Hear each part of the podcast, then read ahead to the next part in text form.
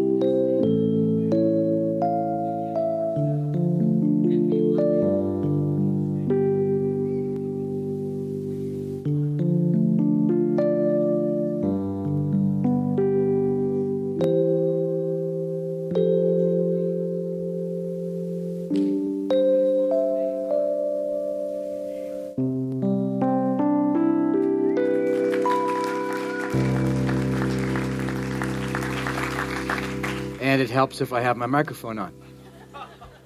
And I, am sorry, I don't know how Mr. Rogers does it with a sweater, but I cannot.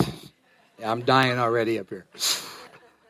But I am glad that you made it. My name is Mike, one of the pastors here, and uh, so glad that you could join us today uh, as we uh, continue our series, A Beautiful Church in the Neighborhood, uh, looking at Jesus' teaching to love our neighbors. Mr. Rogers was all about being a good neighbor. In an online magazine uh, called Greater Good Magazine, giving uh, science based insights for, meaning, for a meaningful life, actually coming out of UC Berkeley. This, uh, in the article entitled Seven Lessons from Mr. Rogers That Can Help Americans Be Neighbors Again, says this about Fred McFeely Rogers.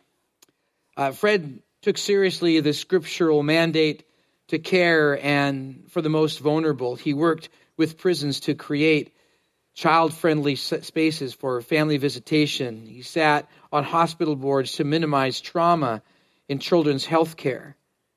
Not only that, Mr. Rogers visited people who were sick and dying and wrote countless letters to the lonely. See, Mr. Rogers made space to engage. Uh, we see the impact of that nearly 16 years after his death. there was a documentary last year about him. There's a movie this year with Tom Hanks about him. And uh, that even some place like UC Berkeley would have a place that would write about him. The, the article actually goes on to quote the biblical story of the Good Samaritan and actually equates Mr. Rogers with the Good Samaritan. It says this when Mr. Rogers calls us neighbors, when he hosted us in his own neighborhood over 30 years, he was calling us gently but firmly out of our structures of power and our silos of sameness into lives of mercy and care for one another. It was a call to make time to engage others. Uh, honestly, uh, though Mr. Rogers' show was a, a bit hokey, and actually those puppets kind of creeped me out. Uh, and of course, there was his awkward pauses as he was talking to people that he would be interacting with on the show, and, and even to his uh, studio audience, his listening audience. I actually watched those shows, and I felt important that he was making time for me I felt included and I also felt noticed that someone was interested in me, even though it was through the television screen. And yes, I actually saw them in color. So I'm not that old. But for me, in, in, a, in a survival childhood of arguing parents, feeling like an extra or not that valued, the Mr. Rogers neighborhood show uh, and his time meant something to me. Uh, people mattered to him, and people were his business. We, we talked about that last week as we gathered together. That God's plan for us and Jesus' example is that people are our business, that, that, that we are to engage our world, to interact, to be involved, to be inclusive, to answer that haunting question would we be missed out of our neighborhood if we moved out today? And hopefully the answer is yes, because we've been engaged, we've spent time, we've made time. And the same with our church. Would our church be missed if we were to move out of this city? And hopefully the answer would be yes, because we have chose to engage. We've chose to include and, and to, to be involved and to interact. So the question arises then how do we be engaged in our busy lives? We have family, we have friends, we have work, we have school. Uh, we're serving at a church, at a school. We're, we're, we're seeking to, to, to get to know our neighbors. How do we make time to engage? Our church has a clear vision statement that we endeavor to live and love like Jesus as we compassionately relate to our community and beyond, so all will thrive as fully functioning followers of Christ. There, are two words that are very time consuming the word endeavor and the word to relate. Uh, the word endeavor means to make the effort to or to work at it. And as well, relationships take time and energy and effort. And the older we get, the more time and energy and effort it takes. Because, see, when we're younger, those times are kind of made for us, and we just walk in them. But as we get older, it takes time. It takes the making of space to develop relationships. And yet, in, in Luke chapter 10, verse 25 to 37, that famous story of the Good Samaritan, a businessman somehow creates space, creates space on the spur of the moment to love his neighbor. So I'd like for this morning for us to take a, a, a deeper dive into the story Jesus told, giving us four choices to make time to engage others. For to endeavor to live and love like Jesus takes space space as individuals and space as a church. So we can be this beautiful church in the neighborhood that God wants us to be. And so before we do that, if you wouldn't mind sitting aside your Bibles and papers and stand up for a minute and let's pray and ask God to, to do something. Because I believe He's got something for you this morning. And so let's pray to that glorious reality. Father God, thanks for the opportunity to us to gather together and to be challenged from your word, this very familiar story of the Good Samaritan, Lord. I pray that as we look at it through a different angle, God, that you would challenge us even individually with our own time and investing into others and, and even as a church. And so bless this moment, Lord. Holy Spirit, do your work in our lives. And, and as we look at what Jesus taught, Lord, may we be uh, challenged and motivated. So use this time, we pray in Jesus' name. Amen. Have a seat and take out of your worship folder that Rose uh, made a little bit of mention of about that there's a card in there, and we really do value your prayer requests. So please fill that out. Or you maybe had an answer to prayer you want to let us know, and if it's of a confidential nature, in other words, it only goes to our pastors and our prayer team, or excuse me, our pastors and our elders only. Other than that, they go all over the world to the prayer teams that we have and do that. So, but uh, if you want to fill it out, and then take out the outline that's there, some other things you can read, and we'll tell you about later. But on that, there's some blanks to fill in. The answers will be up on the screen. If you have our app, uh, you can just go right to that. You can start filling out and typing in words there. And if you press the button, the, the blanks will fill in automatically.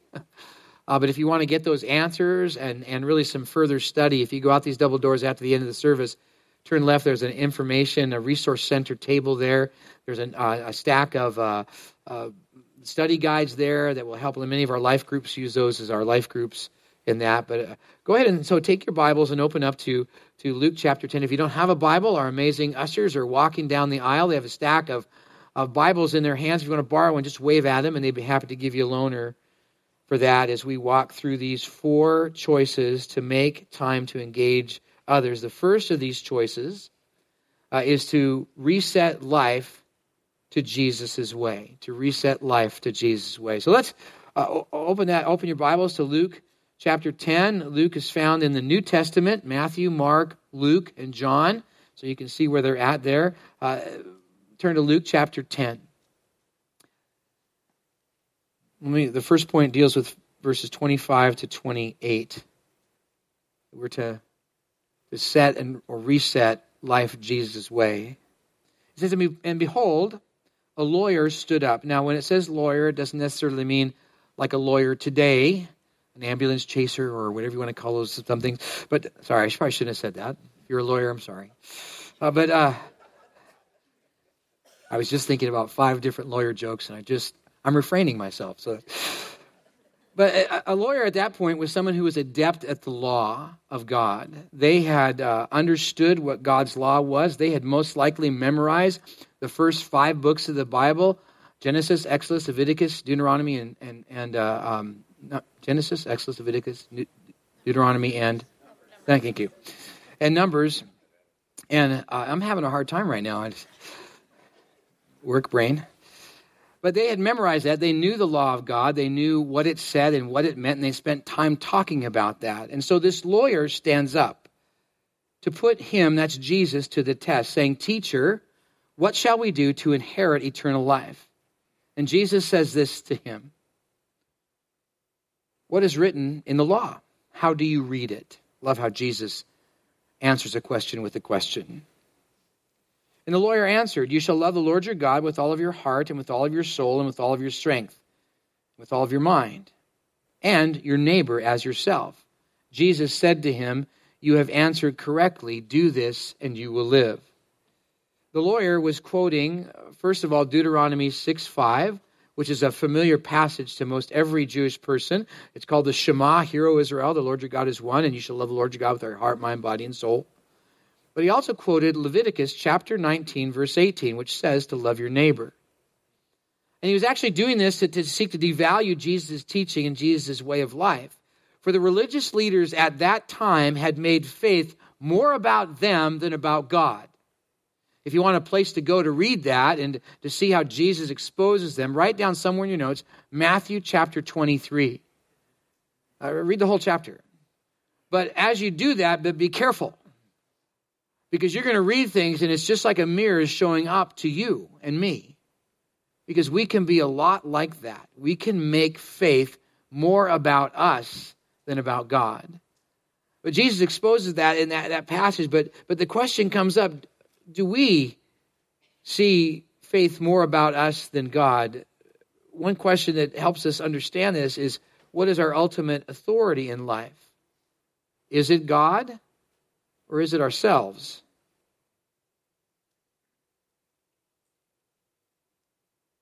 What about our time and our money?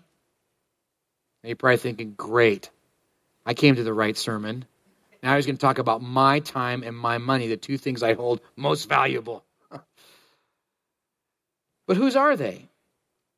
Are they ours to do what we please, or are they God's that we are given to manage? With our money and resources, God's fairly clear. Psalm 24, verse 1 The earth is the Lord's and the fullness thereof. The earth is the Lord's and everything in it, and the world and those who dwell therein. This earth, this world is all God's. The house you live in God's. The, the, the uh, car you drive is God's. The kids that you have are God's. And you're probably saying, Yeah, God, you just take them. Uh, the paycheck you receive that you worked hard for, it's God's. It's all God's. And God asks us to manage it well. And when it comes to the resources, the finances, the money that we have, it's God's. And He says for us to give regularly. Malachi chapter 3, verses 10 and 11. Bring the whole tithe to the storehouse. We're to give a portion of what we receive. And not only that, we're to be generous. Acts chapter 20, verse 35. It is Jesus said it's more blessed to give than to receive, that we should be generous with what we've been given by God. And with our time, Ephesians 5 15 through 17 says this way Look carefully then how you walk, how you live, not as unwise, but as wise, making the best use of the time because the days are evil. Therefore, do not be foolish, but understand what the will of the Lord is. In other words, that life should be in according to the will of the Lord, not foolishly on our own desires. because it's God's will that should be our guide and best use of our time. Now, with, with time, with it's different than money because some people are given more or less. You know, we have we have by the hand of God, we have we don't have by the hand of God as well. But with time, we've in, been each given the same amount. We've each been given 24 hours. Now, I know you probably think that other people have been given more because they seem to get more done.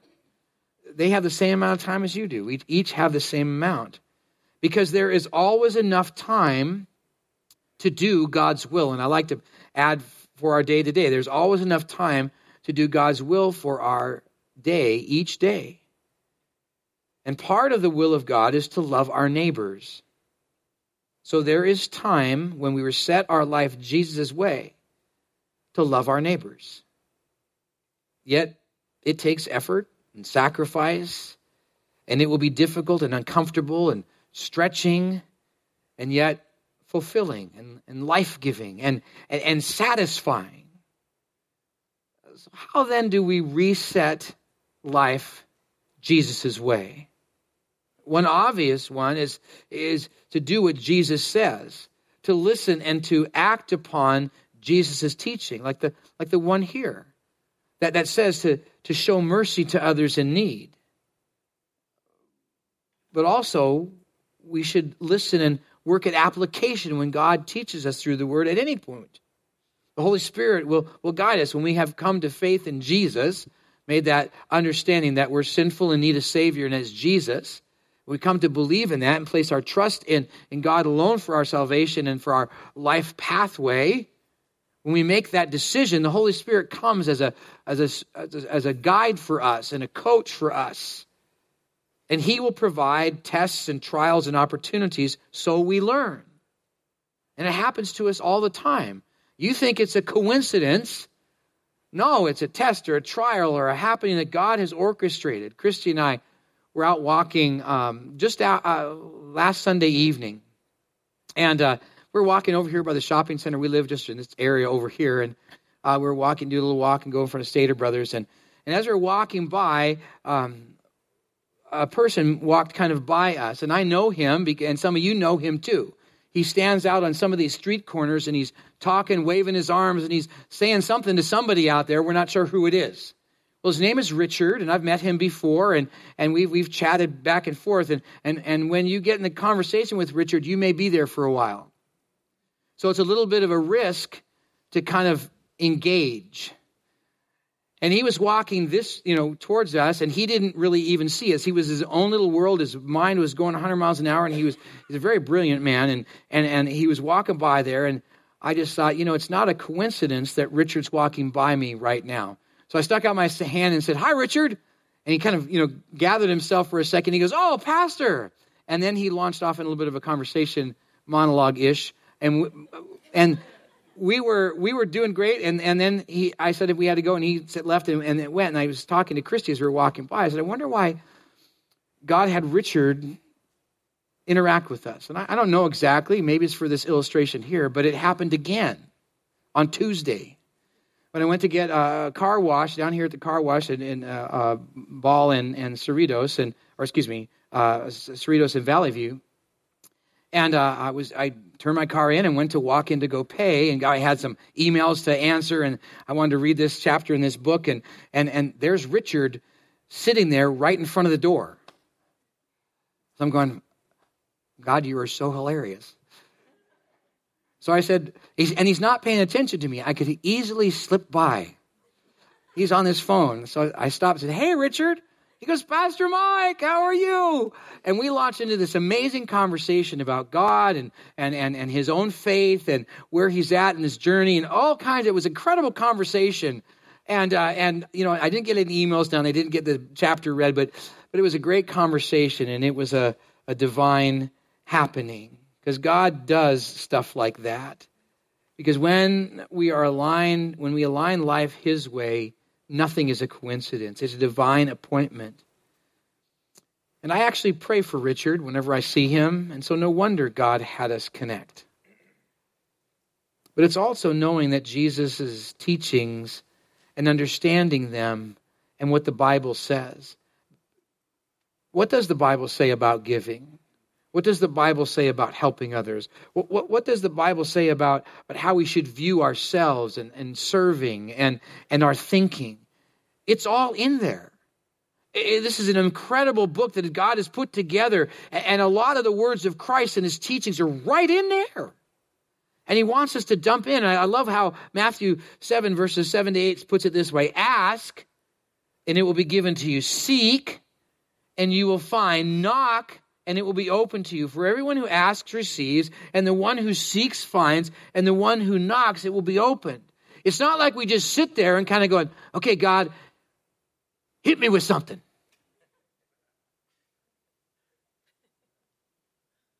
Where is it? It's in the book. It's right there. So you need to ask. That's an effort we need to make. We need to seek.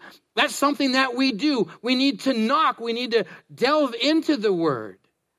We wonder why we don't grow in faith. It's because we won't spend time in the book. If we want to have Christ in that central place to align life and to reset life to Him, you got to know what He teaches. So ask and keep reading with the intent to learn life skills.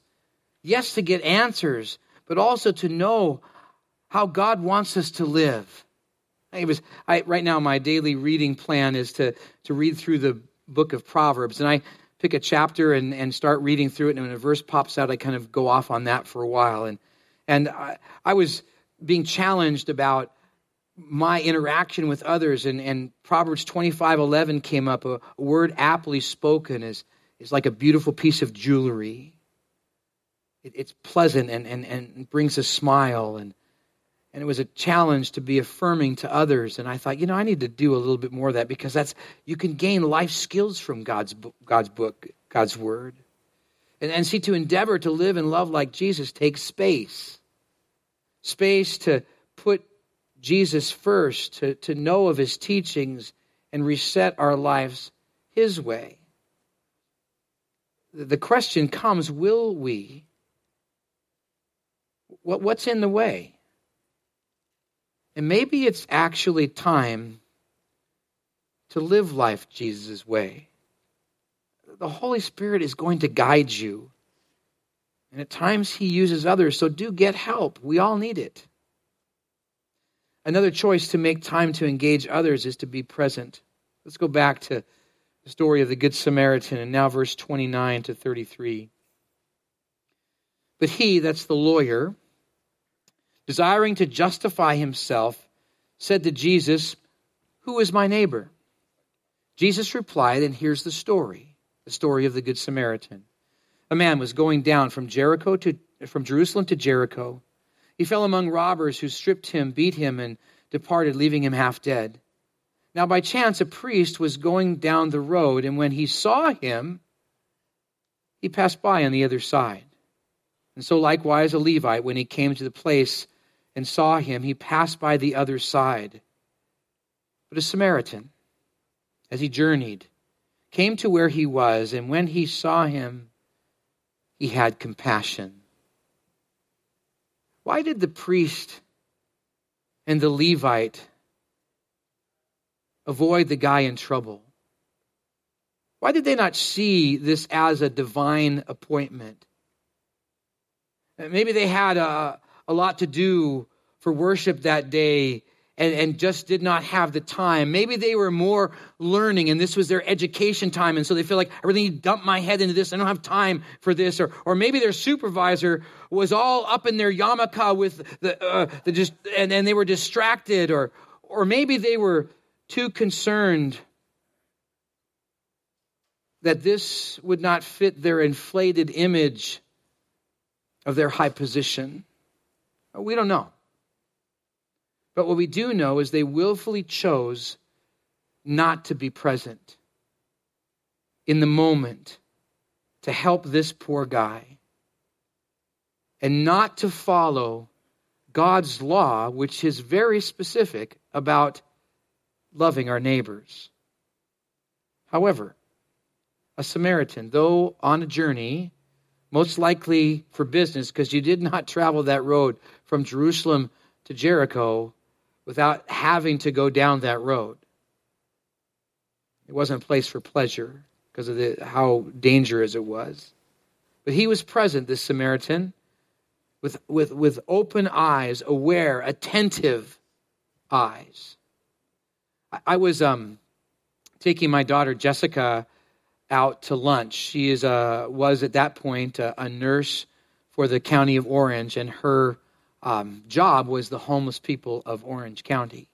She would go into parks and and and, and uh, uh, shelters and attend to their uh, medical needs. And we are driving, we are coming off the freeway on, on an on ramp, and all of a sudden she yells out, "Dad, stop! Pull over! I'm on an on ramp." And there's K rails up. There's just, there's no way to pull over. Dad, you got to pull over. You got to pull over. And I'm going, what, Jess? What? What's what's going on? She goes, there's a homeless woman over there, and and and, and she looks like she's about ready to give birth to a baby, and I've got to go help her. I'm looking around. Where is this person? And how in the world did you see her?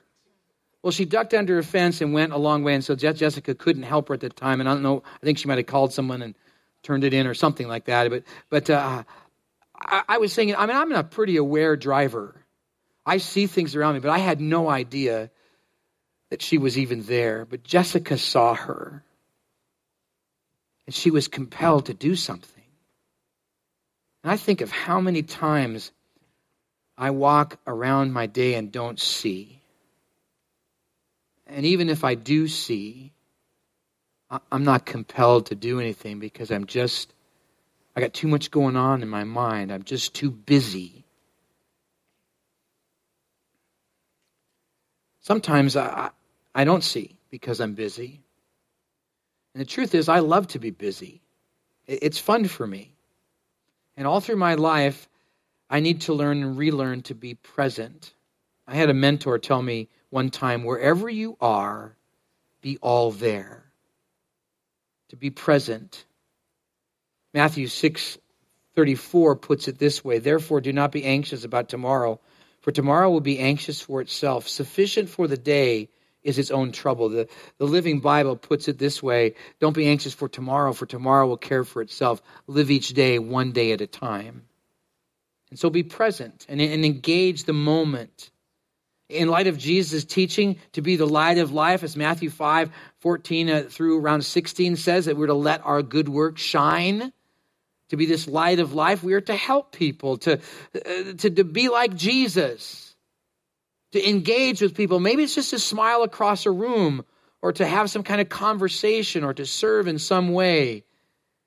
It's a mental choice to wherever we are to be all there. Not be so wrapped up in our phone or in things going on that we don't notice what's going on around us whether we're shopping or driving or just walking around in a neighborhood,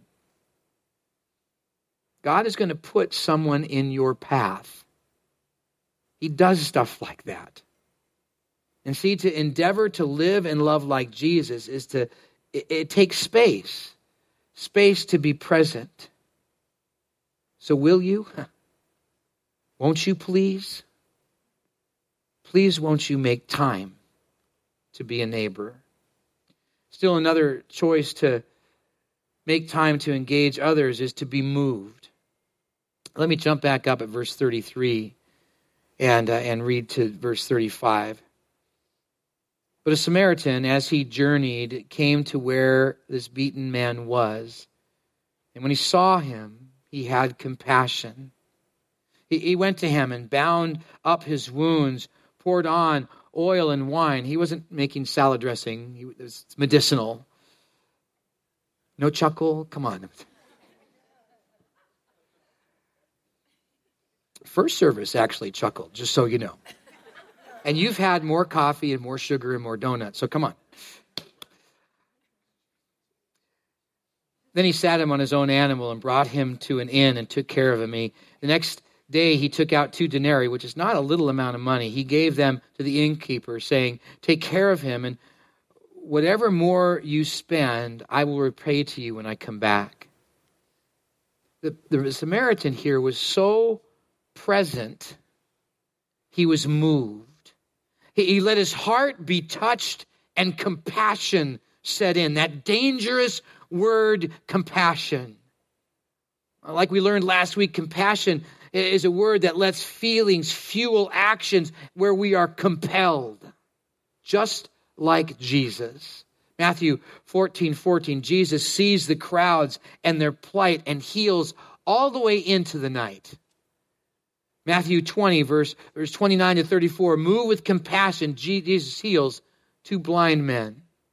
And in Luke 19, verse 41 to 42, Jesus weeps for the city of Jerusalem and really all of humanity. And compassion moved him to go to endure the cross.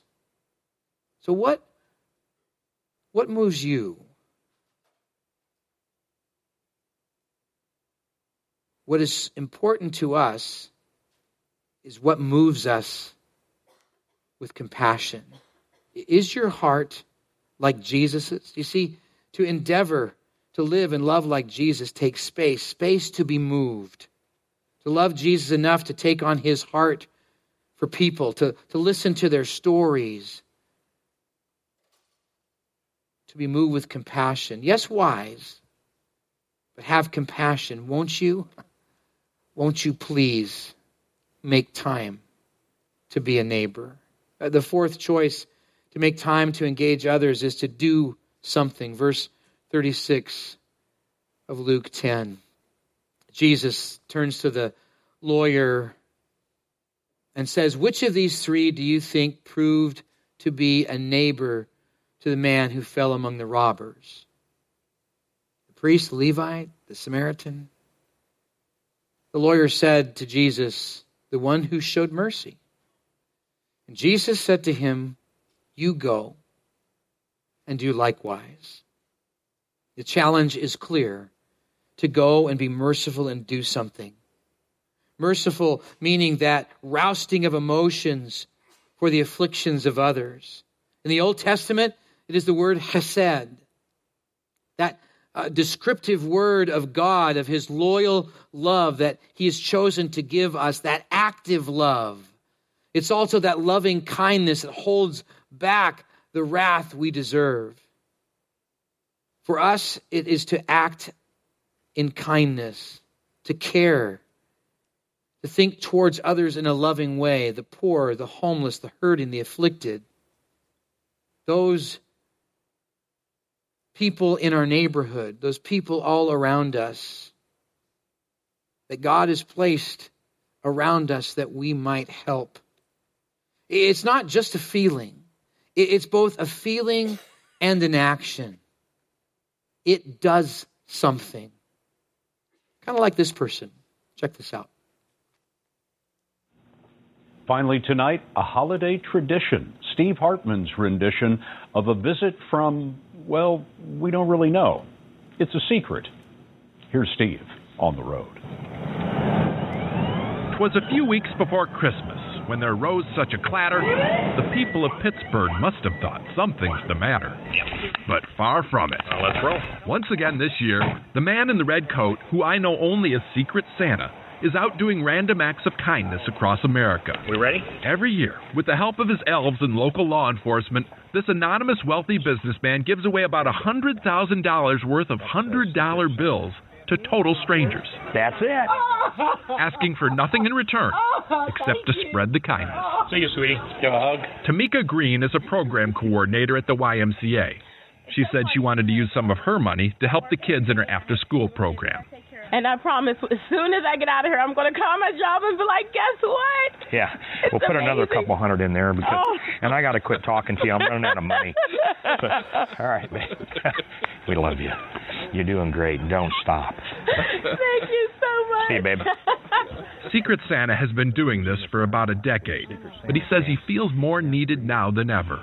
This year, the time is perfect for everybody to come together, one random act of kindness at a time. Merry Christmas, baby. Is she a Christian? Who knows? I got to give you another hundred. A Muslim? Take that away. Who cares? All right. All he looks for are people who seem like they could use a little caring in their lives. Merry Christmas, baby. In other words, anyone. Kindness is the bridge between all people. Merry Christmas, babe. Kindness is the one thing that cuts through everything, regardless of your station in life. And really, that's what he's handing out here. It's not the money, Money doesn't make people break down like this. These are the faces of people overwhelmed by something truly priceless. Come here, I want to talk to you a minute. And you doubt that, consider this encounter. This is for you. It's $100 from Secret Santa. Her name is Mildred Morris. I just came from chemo. You just came from chemo? And I chemo? work every day, sir. Mildred has stage 4 breast cancer. Thank She said a million dollars couldn't have turned her day around. And yet here she was, Thank you. overjoyed. God bless you. God bless you, babe. I am happy. You've got to explain that to me. And it's just amazing that there's so much compassion out here with all this other ugly stuff that's going on. Every year people tell me they'd like to do this, but they just don't have the money. But now we know the only currency you need is kindness. Steve Hartman on the road in Pittsburgh, Pennsylvania. You can hug him too. And that's the CBS Evening News for tonight. For all of us at CBS News all around the world, I'm Scott Pelley, and I'll see you Sunday on 60 Minutes. You know, it, it's it's not the money. It's doing something. What, what what could you do? Maybe it's making kits for the homeless and going with someone to hand them out. Maybe it's doing one more shoebox for the needy kids in Tijuana for our Project Joy. Maybe it's caring for that lonely widow or widower on your street. Maybe it's a short conversation with someone who looks alone, whether it's at work or at school or in a store. Let, let that, that compassion move you to do something. See, see, to endeavor to live and love like Jesus takes space, space to do something. And the truth is, God has placed each one of us where we are so that we wouldn't just sit and feel, but so that we would actually do something. That's how we become a beautiful neighbor in our neighborhood. That's how we become a beautiful church in our neighborhood. So, won't you please, won't you please take time to be a neighbor? Yes, Mr. Rogers made time for others, just like the Good Samaritan. But how about you? To endeavor to live and love like Jesus takes space. Space to reset life Jesus' way, space to be present, space to be moved, space to do something. Let's be that true neighborhood church. Will you pray with me? Father God, I just think of all the people that, even in our community, even on my street, that need your touch. And you've placed me there because you want me to reach out, to love my neighbors. As Lord Jesus, you have commanded the second commandment to love our neighbors as ourselves. Lord, may we make time, take time to do that. Challenge us, even in these moments, we pray in Jesus' name.